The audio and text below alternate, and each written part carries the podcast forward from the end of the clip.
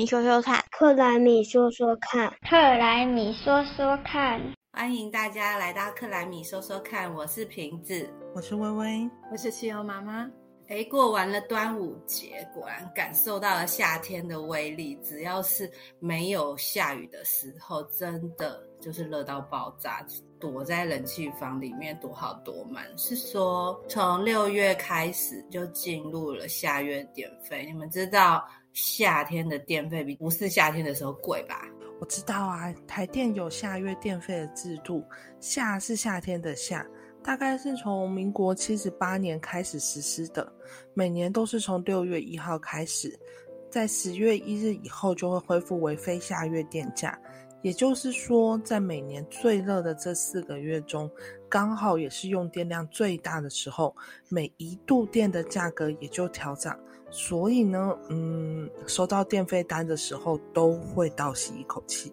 我们家不是我在缴电费，所以我是没有倒吸一口气啦。但是我们家住在高雄，所以我们其实应该会，我们应该是三月就会开始吹冷气，所以冷气的电费应该也是不少了。那我偷偷问一下哦，每个夏天的每一度电是比不是夏天的时候是贵多少啊？就是下下月电价这四个月的时间，每个月的基本用电度数一百二十度不会涨价。但是如果我们每个月我们家的用电超过一百二十度之后，它分成六个集聚，那涨幅大概从十三 percent 到二十七 percent，也就是你用电量多越多，你涨价的就是每一度电电费越高。它是一个累进，就像我们在刚报完所得税，知道吗？那个是累进的。累计的价格用很有感觉，对，用多的人，他最就是你超过一个集聚以后，那个集聚的电价是用那个集聚的价格在算的。我们来看看去年的数字好了，一百一十年非夏月的平均用电量大概是在三百一十二度，夏月平均用电量则会高达四百三十三度，所以夏天开冷气大约就会增加了三分之一的用电量耶。三百度电是不是夏天的平均用电？是每户嘛，对不对？对对，每户每个月每度电是二点一块，那夏天的用电，夏月的用电就会变成二点三八块。所以如果加上开冷气，升级到下一个用电电费的集聚，哇！所以从三百三十一度到五百度的这个区间的话，好难算。夏季电费每度电要用三点五二块，所以我应该要整理一下我们家的冷气使用的标准了。要认真考虑，要规定家里每个人都只能待在同一个空间里面群聚，这样只要开一台冷气就好，还可以增加家人之间相处的时间。听起来是双赢的选项呢。前提就是你要先确保你们家都没有人需要一一人一一室的隔离，所以要省电，要省电就是要先确保你没有房那个你们家没有人需要被隔离。你刚刚的想法？哪有这么好？这种都是一家得全家确诊的啦，所以不用烦恼那个。我们超前部署，超前部署，继续群聚，继续群聚，对。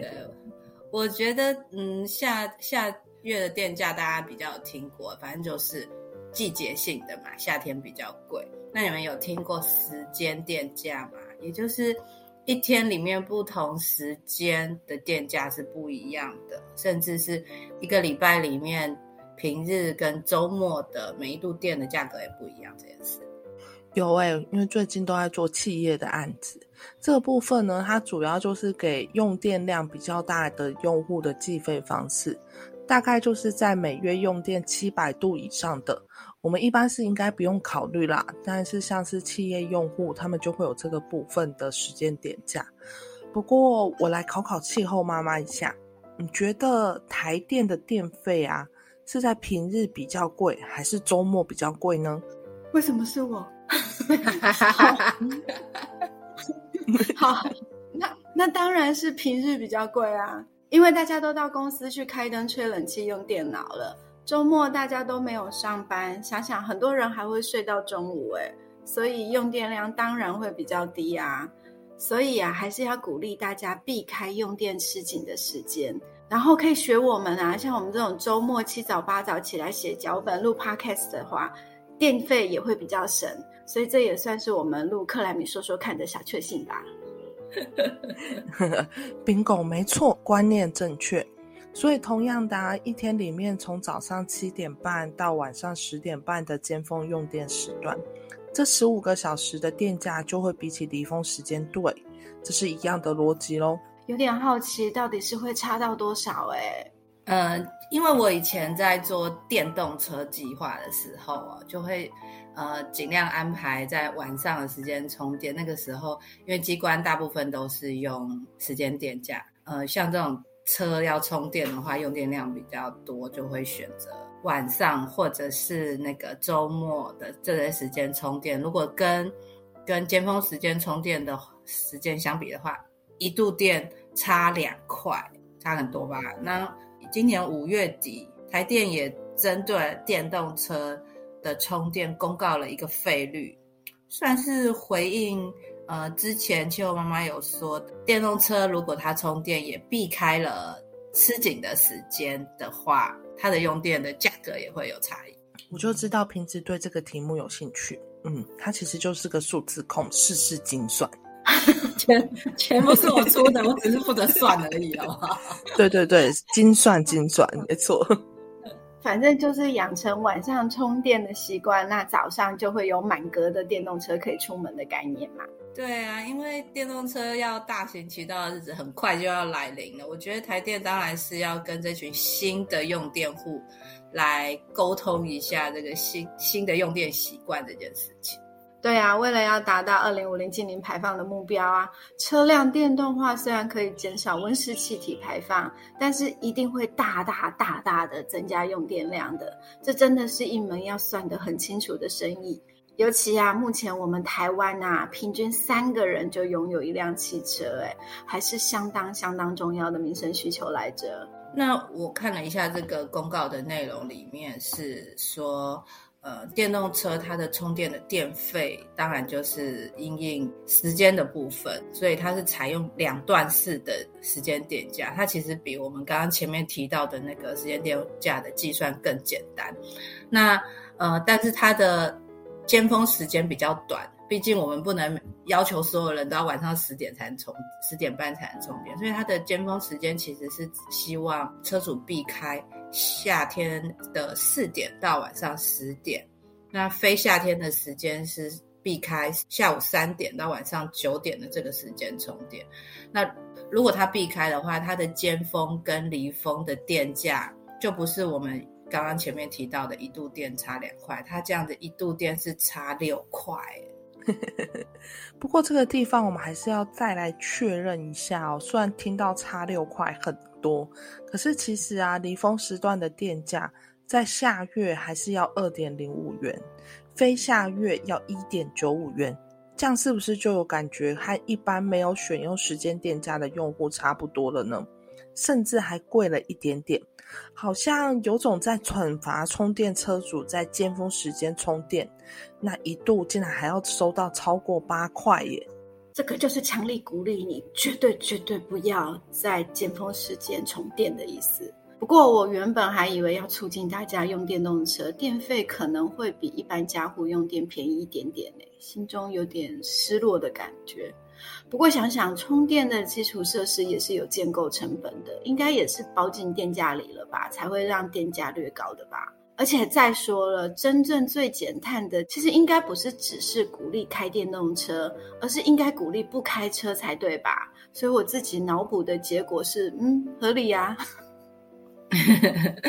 我觉得你 你算是知道一下那个，其实充电的基础设施，它它也是有一个费用存在。不过老实说啦，因为我我人生的希望就是以后我们家是可以开电动车的，所以我其实不是真的很能够接受这个尖峰时段用电的价格拉这么高的惩罚性机制。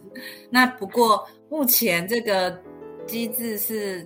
还是自自由选用，不是强制实施所以，所以如果之后大家真的买了电动车，要想一下，呃，你是要改成时间电价，有点像签约，有没有像我们手机的签约的月租费来算，还是要要改成这个电动车专用？也就是你可以选择要用这一套，让你的离峰时间充电的用电的费率比较低，或者是呃呃，你就依依照原本排电的时间电价的方案就可以了。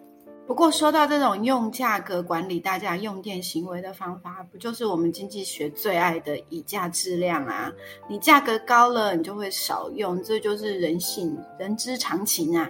其实台电也有另外一套虚量竞价的机制，其实目标也是鼓励大用电户，像是制造业的工厂啊，好好管理他们的用电设备操作，用大家最有感的钱来当筹码，非常非常合理啊。毕竟如果能够只是透过少用点电，就可以从台电那边争取到电费的补偿的话，对工厂而言非常有诱因啊。呃，可是在我真正的观念里面，就是即使你调整了用电的时间。如果你总共的用电量用用的电是一样的，其实你的温室气体 排放还是没有减少啊。所以实质提升用电效率、减少用电量，或者是你买再生能源的设备发的电，才是真正减少用电的温室气体排放。还是说有什么我没有想到的理由要鼓励大家？除了为了确保大家不会被限电的这个风险存在，要做这个。用电时间的管理，嗯，这边我们来想想哦。其实啊，只要用户愿意在用电尖峰时间减少用电，然后依照自身选择的方案来制定回收的价格，在前一天十一点前，透过台电的虚量竞价平台报价，来和台电的发电机组相互竞价，得标后，如果能够依照提报的减量来减少用电，就可以获得电费的扣减了。那我先回应一下瓶子的问题好了。如果啊，在尖峰时间我们减少用电量了，一般人或者是工厂，它不会因此就全部改成夜班，然后改在离峰时间就报复性用电啊？因为 报复性加班费，对啊，加班费比较贵，成本对晚班的劳动成本比电费高多了。所以总体而言，只要尖峰时间用电量减少的话，总用电量是一定会减少的啦。然后台电现在是透过这个虚量竞价的机制，它把签约卖出去的电，再透过竞标的方式从大用电户呃手上买回来。因为在发电量紧绷的时候，少卖点电就可以确保系统的供电可以比较稳定，不会跳电。对台电而言，非常非常重要啊。然后这就是人家说的啊，虚拟电厂的概念，也就是这样，不是真的有一个电厂，而是台电和用户需求端之间，因为用户少用电了，而让台电有更多的电可以供应的一个机制。诶，如果是站在发电端来说的话，还真的会有实质的减碳效益耶。我们签那个契约用电量，就是有点像刚刚说的月租费嘛。台电它会准备好这些电要给你用，其实即使你没有要用这么高，它还是要随时准备好，不然到时候可能就会真的不够限电。那呃，如果照这个虚量竞价的机制的话，就很像。弹性的降低契约容量的效果，他就知道哦，所以你明天你跟我说好了，你不会用那么多电，那我也不用准备多发那么，这样还真的有减碳的效果哎。是啊，严格来说，台湾的缺电啊是缺尖峰时段的用电，因为大家都集中在这个时段使用电，所以如果我们把尖峰时段的用电砍下来，挪到离峰的时间。那这种状态就很像是水力发电里面的抽蓄式发电，离峰时段没有用完的电，把下池的水抽到上池。那在白天缺电的时段呢，再让上池的水流到下池，完成水力发电，让水的位能转成电池来用，其实就是同样的概念喽。嗯，对啊，我觉得有像，嗯。而且现在很多的储能系统也是一样的道理啊，就是想尽办法利用现状去动脑筋，然后透过各种努力让电够用这个目标，然后中间所有所有可能的努力，大家都去尝试。请不要以为这个虚拟电厂的游戏听起来只有用电大户才可以参与哦。最近我就看到 Tesla 在德州，他就发表了以加护太阳能作为虚拟电厂的计划。他们本来就已经希望他们的电动车是双向，就是它是可以供电，也可以充电，也可以供电。所以它现在已经开启了家家户户都可以是虚拟电厂的大幕呢。所以对于未来的用电啊，我们这些一般小民一定不会只是用电收账单而已。